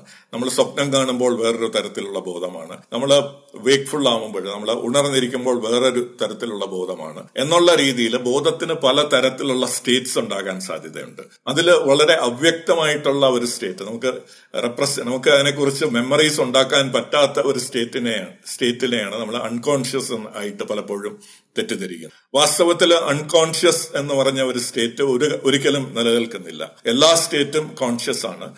ചില സ്റ്റേറ്റുകളെ നമുക്ക് മെമ്മറീസ് ആയിട്ട് മാറ്റി റീ റെപ്രസെന്റ് ചെയ്യാൻ സാധിക്കും. ചില സ്റ്റേറ്റുകളെ അങ്ങനെ സാധിക്കില്ല. എന്ന് വെച്ച് അത് കോൺഷ്യസ്നെസ്സിന് പുറത്ത് നടക്കുന്ന ഏതെങ്കിലും ഒരു പ്രക്രിയയല്ല. കോൺഷ്യസ്നെസ്സിൽ ഉള്ളിൽ തന്നെ നടക്കുന്ന ഒരു പ്രക്രിയ മാത്രമാണ്. കോൺഷ്യസ്നെസിന്റെ ഒരു മൊഡാലിറ്റി അല്ലെങ്കിൽ ഒരു ഡിഫറെന്റ് സ്റ്റേറ്റ് ഓഫ് കോൺഷ്യസ്നെസ് ആണ് അൺകോൺഷ്യസ് എന്ന് പറയുന്നത്. അതുകൊണ്ട് അതിനെ നമ്മൾ കോൺഷ്യസ്നെസ്സിൽ നിന്ന് വേർതിരിച്ച് കാണേണ്ട ഒരു ആവശ്യവുമില്ല. അപ്പം ആ ഒരു വാദം കൊണ്ട് കോൺഷ്യസ്നെസ്സിന് പുറത്ത് എന്തെങ്കിലും നിലനിൽക്കുന്നു എന്ന് നമുക്ക് സമർത്ഥിക്കാൻ സാധിക്കും. ഇനി പത്താമത്തെ വിമർശനത്തിലേക്ക് പോകാം.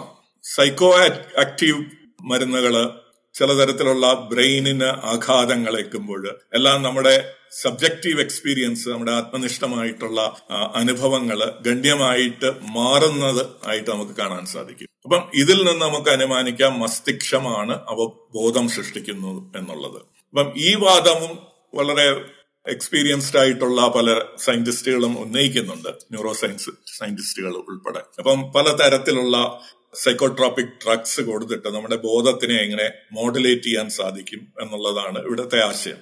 അപ്പം ഇതിൽ നമ്മൾ പറയ നമ്മൾ ഈ ഒരു വാദം again begging the question argument ആണ്. ഏതെങ്കിലും ഒരു ബെഗിങ് ദ ക്വസ്റ്റ്യൻ മാത്രമല്ല ഇതൊരു തരത്തിലുള്ള ഡ്യുവാലിറ്റി ഒരു ഡ്യുവലിസത്തെയും അംഗീകരിക്കുന്നുണ്ട് ഈ ഇങ്ങനെ ഒരു വാദം വയ്ക്കുന്നവർ അതായത് മെറ്റീരിയൽ ആയിട്ടൊന്നുണ്ട് പിന്നെ ബോധം അതിൽ നിന്ന് വേറിട്ട് നിൽക്കുന്ന ബോധമായിട്ടുള്ള വേറൊരു വസ്തുവുണ്ട്. ഇത്തരമുള്ള രണ്ട് സബ്സ്റ്റൻസസ് രണ്ട് വസ്തുക്കളും തമ്മിൽ ഇന്ററാക്ട് ചെയ്യുന്നു. അത് നമുക്ക് വ്യക്തമായിട്ട് കാണാൻ സാധിക്കും. അപ്പം ഈ ഒരു അനുമാനം ഡ്യുവലിസം അതായത് ഈ ഒരു ദ്വൈതത്തിന്റെ രണ്ട് തരം വസ്തുക്കളുണ്ട് എന്നുള്ള ഒരു അനുമാനം നമ്മൾ ഉപേക്ഷിച്ചു കഴിഞ്ഞാൽ നമുക്ക് മനസ്സിലാകും ഈ ഒരു വാദത്തിന് നിലനിൽപ്പില്ല എന്നുള്ളത്. എങ്ങനെയാണോ നമ്മുടെ മനസ്സിന്റെ തന്നെ പല സ്റ്റേറ്റ്സ് നമ്മുടെ വികാരങ്ങൾ നമ്മുടെ ചിന്തകളെ സ്വാധീനിക്കുന്നുണ്ട്. അതുമായിട്ട് ഇന്ററാക്ട് ചെയ്യുന്നുണ്ട്. അപ്പം നമ്മുടെ വികാരങ്ങളെ ചിന്തയെ മാറ്റുന്ന മാറ്റാൻ പറ്റും. അതുപോലെ ചിന്തകൾക്ക് നമ്മുടെ വികാരങ്ങളെ തിരിച്ചു മാറ്റാൻ സാധിക്കും. ഇന്ററാക്ട് ചെയ്ത് മാറ്റാൻ സാധിക്കും. എന്ന രീതിയിൽ ബോധത്തിന്റെ ഒരു അവസ്ഥ ബോധത്തിന്റെ വേറൊരു അവസ്ഥയുമായിട്ട് ഇന്ററാക്ട് ചെയ്യാനും ചേഞ്ച് ചെയ്യാനും സാധിക്കുമെന്നുള്ളത് നമുക്ക് സർവസാധാരണമായിട്ട് അറിയാവുന്ന കാര്യമാണ്. അതുപോലെ തന്നെയാണ്. അപ്പം നമ്മളൊരു ഡ്രഗ് വരുമ്പോൾ അതൊരു മെറ്റീരിയൽ അല്ല. അതും ബോധത്തിന്റെ ഒരു പ്രതിബിംബമാണ് ബോധത്തിന്റെ ഒരു റെപ്രസെന്റേഷൻ ആണെന്ന് മനസ്സിലാക്കി കഴിഞ്ഞാൽ ഒരു സൈക്കോ ആക്റ്റീവ് ഡ്രഗ് നമ്മുടെ ബോധത്തെ മാറ്റുന്നു എന്നുള്ളതിന് നമുക്ക് അത്ഭുതപ്പെടാനൊന്നുമില്ല. ബോധത്തിന്റെ ഒരു മോഡുലേഷൻ ബോധത്തിന്റെ വേറൊരു മോഡുലേഷനെ മാറ്റുന്നു എന്നുള്ളതാണ്. ഈ അനുമാനം തന്നെയാണ് ഇപ്പൊ ഒരു സർജൻ ഒരു ന്യൂറോ സർജൻ ഒരു നൈഫ് എടുത്ത് ബ്രെയിനിൽ പ്രവർത്തിച്ച് ബ്രെയിനിന്റെ ചില ബ്രെയിനിൽ ചില മാറ്റങ്ങൾ ഉണ്ടാക്കി നമ്മുടെ എക്സ്പീരിയൻസിൽ മാറ്റം ഉണ്ടാക്കുന്നുണ്ടെങ്കിൽ അത് ഏതെങ്കിലും മെറ്റീരിയൽ അവിടെ പ്രവർത്തിക്കുന്നു എന്ന് നമ്മൾ അനുമാനിക്കേണ്ട കാര്യമില്ല.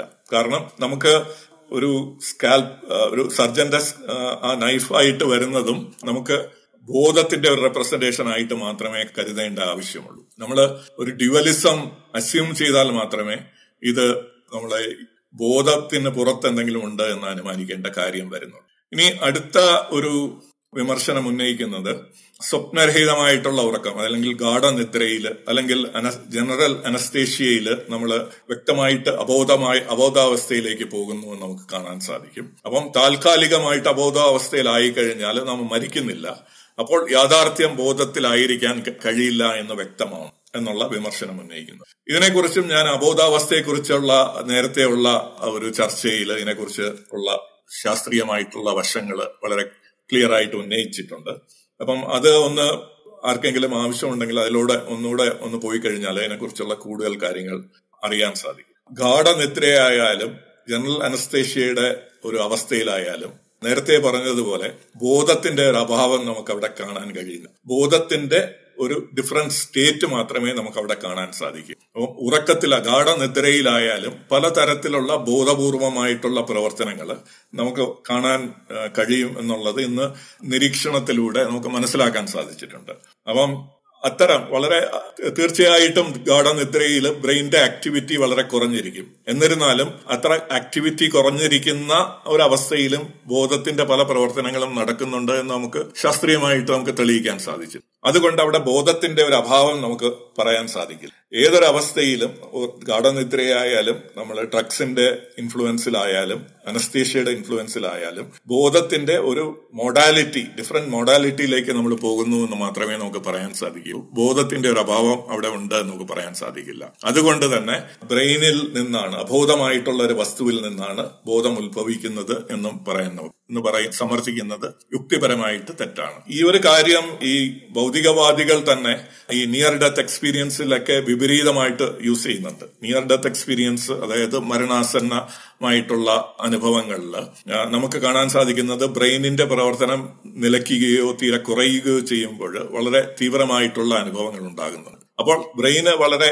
നിശ്ചലമാകുമ്പോഴും തീവ്രമായിട്ടുള്ള അനുഭവം ഉണ്ടാകും എന്നുള്ളത് ഭൗതിക ഭൗതികവാദികൾ തന്നെ ഈ നിയർ ഡെത്ത് എക്സ്പീരിയൻസസിനെയൊക്കെ എക്സ്പ്ലെയിൻ ചെയ്യാൻ കൊണ്ടുവരുന്ന ഒരു വാദമാണ്. ബ്രെയിൻ ആക്ടിവിറ്റി കുറയുന്നു. ഗാഠനിദ്രയിൽ അല്ലെങ്കിൽ അനസ്തേഷ്യയിൽ അത് കുറയുന്നു എന്നുള്ളത് കൊണ്ട് അവിടെ ബോധം ഇല്ല എന്ന് നമുക്ക് ഇവരുടെ വാദം വച്ച് തന്നെ നമുക്ക് സമർത്ഥിക്കാൻ സാധിക്കും. ഇനി അടുത്ത ഒരു വാദം ഉന്നയിക്കുന്നത് നമ്മുടെ ഫിസിക്കൽ നമ്മുടെ പ്രപഞ്ചത്തിൽ പല വളരെ കൃത്യമായിട്ടുള്ള പ്രപഞ്ച നിയമങ്ങൾക്ക് അനുസരിച്ചാണ് നമ്മുടെ പ്രപഞ്ചം പ്രവർത്തിക്കുന്നത് എന്ന് നമുക്ക് മനസ്സിലാക്കാൻ സാധിക്കും. അപ്പോൾ അതുകൊണ്ട് അതൊരു ബോധവുമായിട്ട് യാതൊരു ബന്ധവുമില്ല. കാരണം അത്ര കണിശമായിട്ടുള്ള ഫിസിക്കൽ പ്രകൃതി നിയമങ്ങൾ ഉണ്ടെങ്കിൽ അത് ബോധത്തിന് പുറത്തായിരിക്കണം എന്നുള്ള അനുമാനം. അതുകൊണ്ട് ബോധം ആണ് അടിസ്ഥാനം എന്ന് പറയുന്നത് തെറ്റാണ് എന്നുള്ളതാണ് വിമർശനം. അപ്പം ഇവിടെ നമുക്ക് പറയാൻ സാധിക്കുന്നത് ഈ ഫിസിക്കൽ ലോസ് എന്ന് പറയുന്നത് വളരെ കൺസിസ്റ്റന്റ് ആണ് എന്നുള്ളത് ശരിയാണ്. വളരെ അടുക്കും ചിട്ടയുമുള്ള കാര്യങ്ങളാണ് നമ്മൾ ഫിസിക്കൽ ലോസ് ആയിട്ട് വരുന്നത്. എന്നുള്ളത് കൊണ്ട് അത് ബോധത്തിന് പുറത്താണ് എന്ന് പറയുന്നത് തെറ്റാണ്. എന്നുള്ളൊരു വാദം കൊണ്ടുവരുന്നത്. Again begging the question argument ആയിട്ട് വരും.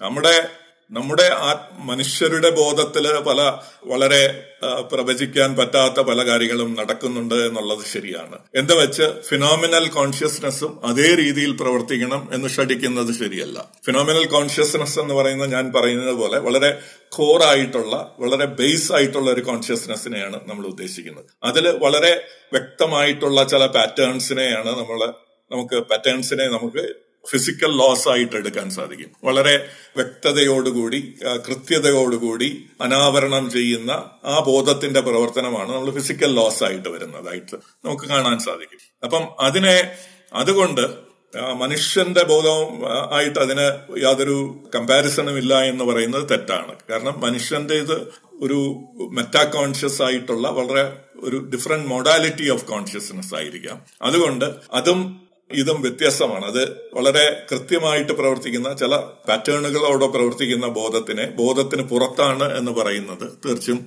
യുക്തിരഹിതമായിട്ടുള്ള ഒരു വിമർശനമാണ്. ഇനി നമുക്ക് അടുത്ത ഒരു വിമർശനം സാധാരണ ഉന്നയിക്കുന്നത്. നമ്മൾ കോൺഷ്യസ്നസ് യൂണിവേഴ്സൽ ആണ് എന്ന് പറയുമ്പോഴും യൂണിവേഴ്സൽ കോൺഷ്യസ്നസ് ആണ് യാഥാർത്ഥ്യത്തിന്റെ ഒരു ആധാരം അല്ലെങ്കിൽ ഫണ്ടമെന്റൽ റിയാലിറ്റി ആണെന്ന് പറയുമ്പോഴും നമ്മളൊരു ഒരു ഒരു വേറൊരു റിയാലിറ്റിയെ സ്ഥാപിക്കാൻ ശ്രമിക്കുന്നു എന്നുള്ള ഒരു വിമർശനം. തീർത്തും അത് തെറ്റാണ്.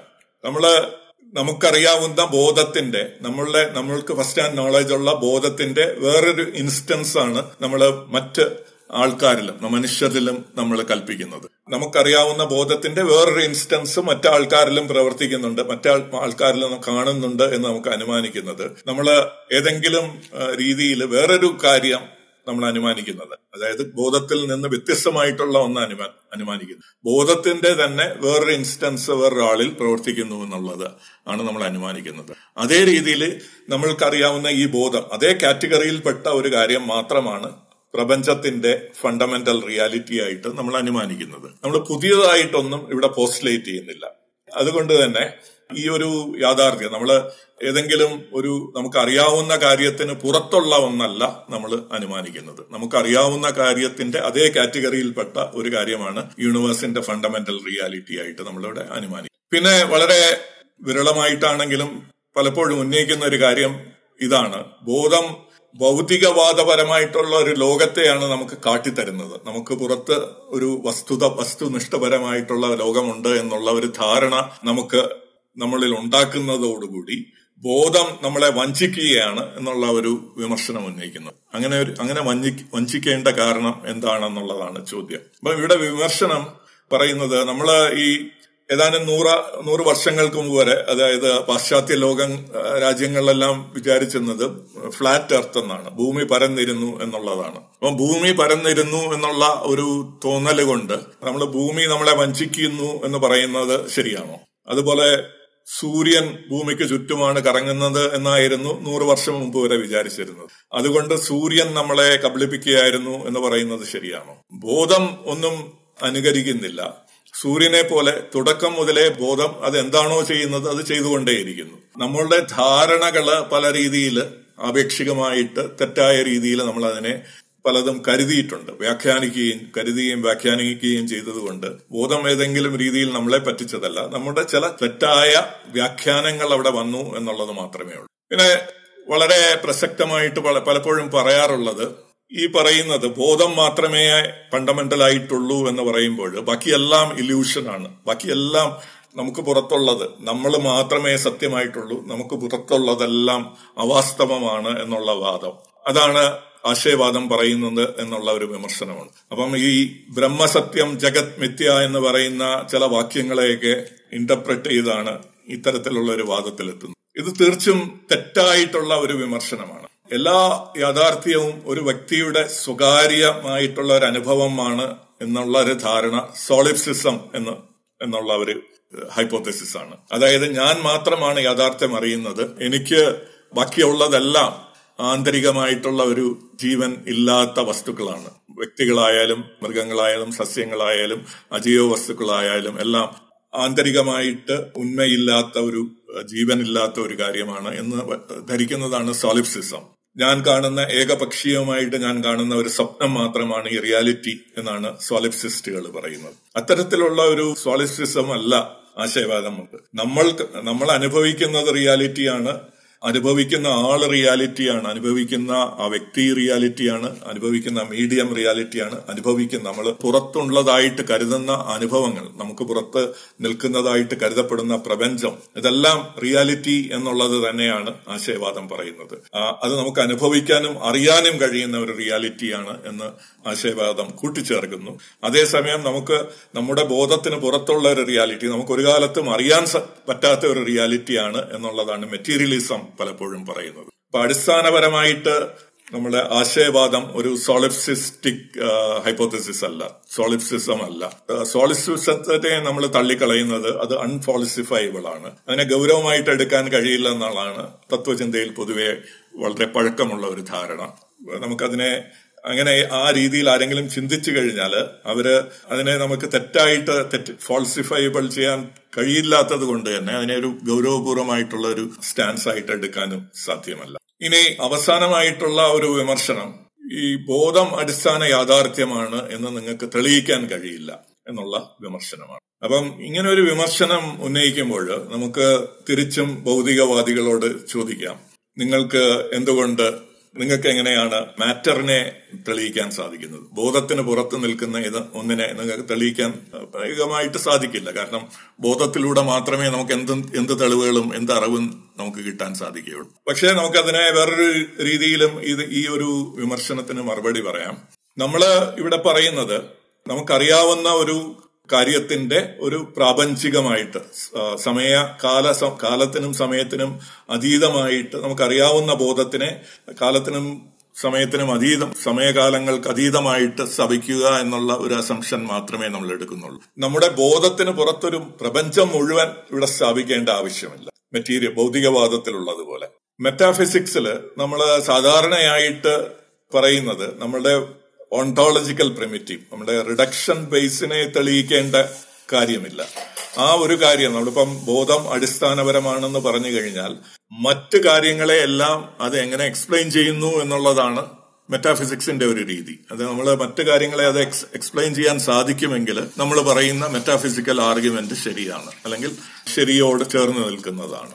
നമുക്ക് പലതിനെയും തെളിയിക്കാൻ സാധിക്കുന്നില്ലെങ്കിൽ നമുക്ക് നമുക്ക് നമ്മുടെ എംപറിക്കൽ എക്സ്പീരിയൻസിൽ ഉള്ള പല കാര്യങ്ങളെയും നമുക്ക് വിശദീകരിക്കാൻ സാധിക്കുന്നില്ലെങ്കിൽ മാത്രമാണ് ഈ ആർഗ്യുമെന്റിൽ പ്രശ്നങ്ങൾ ഉണ്ടാവുകയുള്ളൂ. നമുക്ക് നമുക്ക് ഇന്ന് അറിയാവുന്ന എല്ലാ അനുഭവത്തിന്റെ മേഖലകളെയും എക്സ്പ്ലെയിൻ ചെയ്യാൻ ഈ ബോധമാണ് ഫണ്ടമെന്റൽ എന്നുള്ള ഒരു ആശയം കൊണ്ട് ചെയ്യാൻ സാധിക്കും. അതേസമയം മെറ്റീരിയൽ ആണ് ഫണ്ടമെന്റൽ എന്ന് പറഞ്ഞു കഴിഞ്ഞാൽ നമുക്ക് എങ്ങനെയാണ് മാറ്ററിൽ നിന്ന് കോൺഷ്യസ്നസ് ഉത്ഭവിക്കുന്നത് എന്നുള്ള ആ വെറും അടിസ്ഥാനപരമായിട്ടുള്ള കാര്യം പോലും സ്ഥാപിക്കാൻ സാധിക്കും. മാത്രമല്ല എങ്ങനെയാണ് ഗുണങ്ങളില്ലാത്ത മാറ്ററിൽ നിന്ന് ഗുണങ്ങൾ അതായത് മണം നിറം തുടങ്ങിയ കാര്യങ്ങൾ ഗുണങ്ങൾ അനുഭവങ്ങൾ ഇതെല്ലാം ഉണ്ടാകുന്നത് ഈ ഇതൊന്നുമില്ലാത്ത മാറ്ററിൽ നിന്ന് എങ്ങനെ ഉണ്ടാകുന്നു എന്നുള്ള കാര്യം മെറ്റീരിയലിസത്തിന് വിശദീകരിക്കാൻ സാധിക്കുന്നു. ഇതെല്ലാം പൊതുവെ അംഗീകരിച്ചിട്ടുള്ള കാര്യങ്ങളാണ്. ഇത് നമ്മൾ ഏഹ്, വയ്ക്കുന്ന മുന്നോട്ട് വയ്ക്കുന്ന ആരോപണമല്ല. മെറ്റീരിയലിസ്റ്റുകളും അംഗീകരിച്ചിട്ടുള്ള കാര്യമാണ്. ഹാർഡ് പ്രോബ്ലം ഓഫ് കോൺഷ്യസ്നസ് അവർക്ക് എക്സ്പ്ലെയിൻ ചെയ്യാൻ പറ്റുന്നില്ല എന്നുള്ളത് അംഗീകരിച്ച കാര്യമാണ്. അത് ഇനി കൂടുതൽ പഠനങ്ങൾ ഉണ്ടാകുമ്പോൾ അതിനുള്ള ഒരു വിശദീകരണം ഉണ്ടാകും എന്നുള്ളത് മാത്രമേ ഇവർ പറയുന്നുള്ളൂ. അതേപോലെ ബ്രെയിനിൽ നിന്ന് എങ്ങനെയാണ് ബോധം ഉത്ഭവിക്കുന്നത് എന്നുള്ളതും നമുക്ക് എക്സ്പ്ലെയിൻ ചെയ്യാൻ സാധിക്കുന്നില്ല. അവർക്ക് ചില അവിടെയും ഇവിടെയും ചില കാര്യങ്ങൾ മാത്രമേ പറയാൻ സാധിക്കുന്നുള്ളൂ. ചില പാറ്റേണുകളിൽ കോറിലേഷൻ ഉണ്ട് എന്നുള്ളത് മാറ്റി നിർത്തി കഴിഞ്ഞാൽ എങ്ങനെയാണ് അത് ആ പ്രോസസ്സ് അവിടെ സംഭവിക്കുന്നത് എന്നുള്ളത് എക്സ്പ്ലെയിൻ ചെയ്യാൻ സാധിച്ചിട്ടില്ല. കുറെ കൂടെ പഠനങ്ങളാകുമ്പോൾ അത് എക്സ്പ്ലെയിൻ ചെയ്യാം എന്നുള്ളത് മാത്രമേ ഭൗതികവാദികളും അംഗീകരിക്കുന്നുള്ളൂ. അപ്പം വിശദീ വിശദീകരണ ശക്തിയിൽ മുന്നോട്ട് നിൽക്കുന്നത് ആശയവാദമാണ്. അതായത് കോൺഷ്യസ്നസ് ആണ് ഫണ്ടമെന്റൽ എന്ന് പറയുന്ന കാര്യം. അപ്പം ഈ പറഞ്ഞ ഈ പതിനാറ് വിമർശനങ്ങളാണ് പൊതുവെ ഭൗതികവാദികൾ ബോധം ഫണ്ടമെന്റൽ എന്നുള്ളത് നിഷേധിക്കുന്നതിന് വേണ്ടി മുന്നോട്ട് വയ്ക്കുന്നത്. ഈ ആർഗ്യുമെന്റ് വളരെ ഞാൻ പെട്ടെന്ന് പറഞ്ഞത് കൊണ്ട് അതിലെ ചില ഡീറ്റെയിൽസ് വളരെ വ്യക്തമായി കാണില്ല. നമുക്ക് ചർച്ചയിലൂടെ അത് കുറച്ചുകൂടെ വ്യക്തമാക്കാം. എന്നാലും ഒന്നുകൂടി കൺക്ലൂഡ് ചെയ്യുമ്പോൾ ഒന്നുകൂടി ഞാൻ ശ്രദ്ധയിൽ കൊണ്ടുവരുന്നത് ഈ എക്സ്പെരിമെന്റ്സ് ഈ എക്സ്പ്ലനേഷൻ ഈ വിമർശനങ്ങളിലെല്ലാം ഉള്ളടങ്ങിയിരിക്കുന്നത് ഒരു തരം സർക്കുലർ ആർഗ്യുമെന്റ് ആണ്. അവിടെ ബോധം ഒരു വസ്തുവിൽ നിന്ന് ഉത്ഭവിക്കുന്നു എന്നുള്ള ഒരു അസംഷനിൽ നിന്ന് ആണ് ഈ പല വിമർശനങ്ങളും ഉണ്ടാകുന്നത്. അങ്ങനെ ഒരു അസംഷൻ ആശയവാദത്തിന്റെ ഒരു ഒരു വ്യൂ പോയിന്റിൽ വീക്ഷണത്തിൽ അങ്ങനെ ഒരു ആശയമില്ല. ബോധമാണ് ഫണ്ടമെന്റൽ അതിനെ കണ്ണിക്കണമെങ്കിൽ അല്ലെങ്കിൽ മാറ്ററിൽ നിന്നാണ് ബോധം ഉണ്ടായത് എന്നുള്ളത് സ്ഥാപിക്കണമെങ്കിൽ ഭൗതികവാദികൾ അതിനെ ഒരു അസംഷനായിട്ട് എടുക്കാൻ പാടില്ല. വേറെ അസംഷനിലൂടെ ഈ ഒരു കൺക്ലൂഷനിൽ എത്തുന്നതാണ് ശരിയായിട്ടുള്ള യുക്തിഭദ്രമായിട്ടുള്ള ലോജിക്കൽ പ്രോസസ്സിന്റെ രീതി. അപ്പം അത്തരമൊരു രീതിയിൽ നിന്ന് വളരെ ശക്തമായിട്ടുള്ള വേറെ ഒരു വിമർശനവും എനിക്ക് കാണാൻ സാധിച്ചിട്ടില്ല. നിർത്തുന്നതിന് മുമ്പ് ഒരു നമുക്കെല്ലാവർക്കും അറിയാവുന്ന ഒരു മന്ത്രത്തിലൂടെ നമ്മൾ വളരെ വർഷങ്ങൾക്ക് മുമ്പ് ഭാരതത്തിൽ ഉച്ചരിച്ചു പോന്നിട്ടുള്ള മന്ത്രമാണ് ഓം പൂർണമത അതാണ് അനന്തമായ ബോധം. പൂർണമിതം ഇതാണ് അനന്തമായ ഭൂതം. പൂർണാ പൂർണം ഉച്യതേ.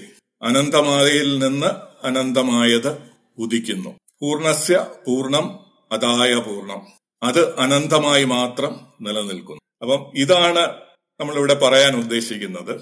അനന്തമായിട്ടുള്ള ബോധം സമയത്തിനും കാലത്തിനും ബന്ധിതമല്ലാത്ത ആ ഒരു ബോധമാണ് ഈ റിയാലിറ്റിയുടെ ഫണ്ടമെന്റൽ ആസ്പെക്ട് എന്നുള്ള കാര്യം.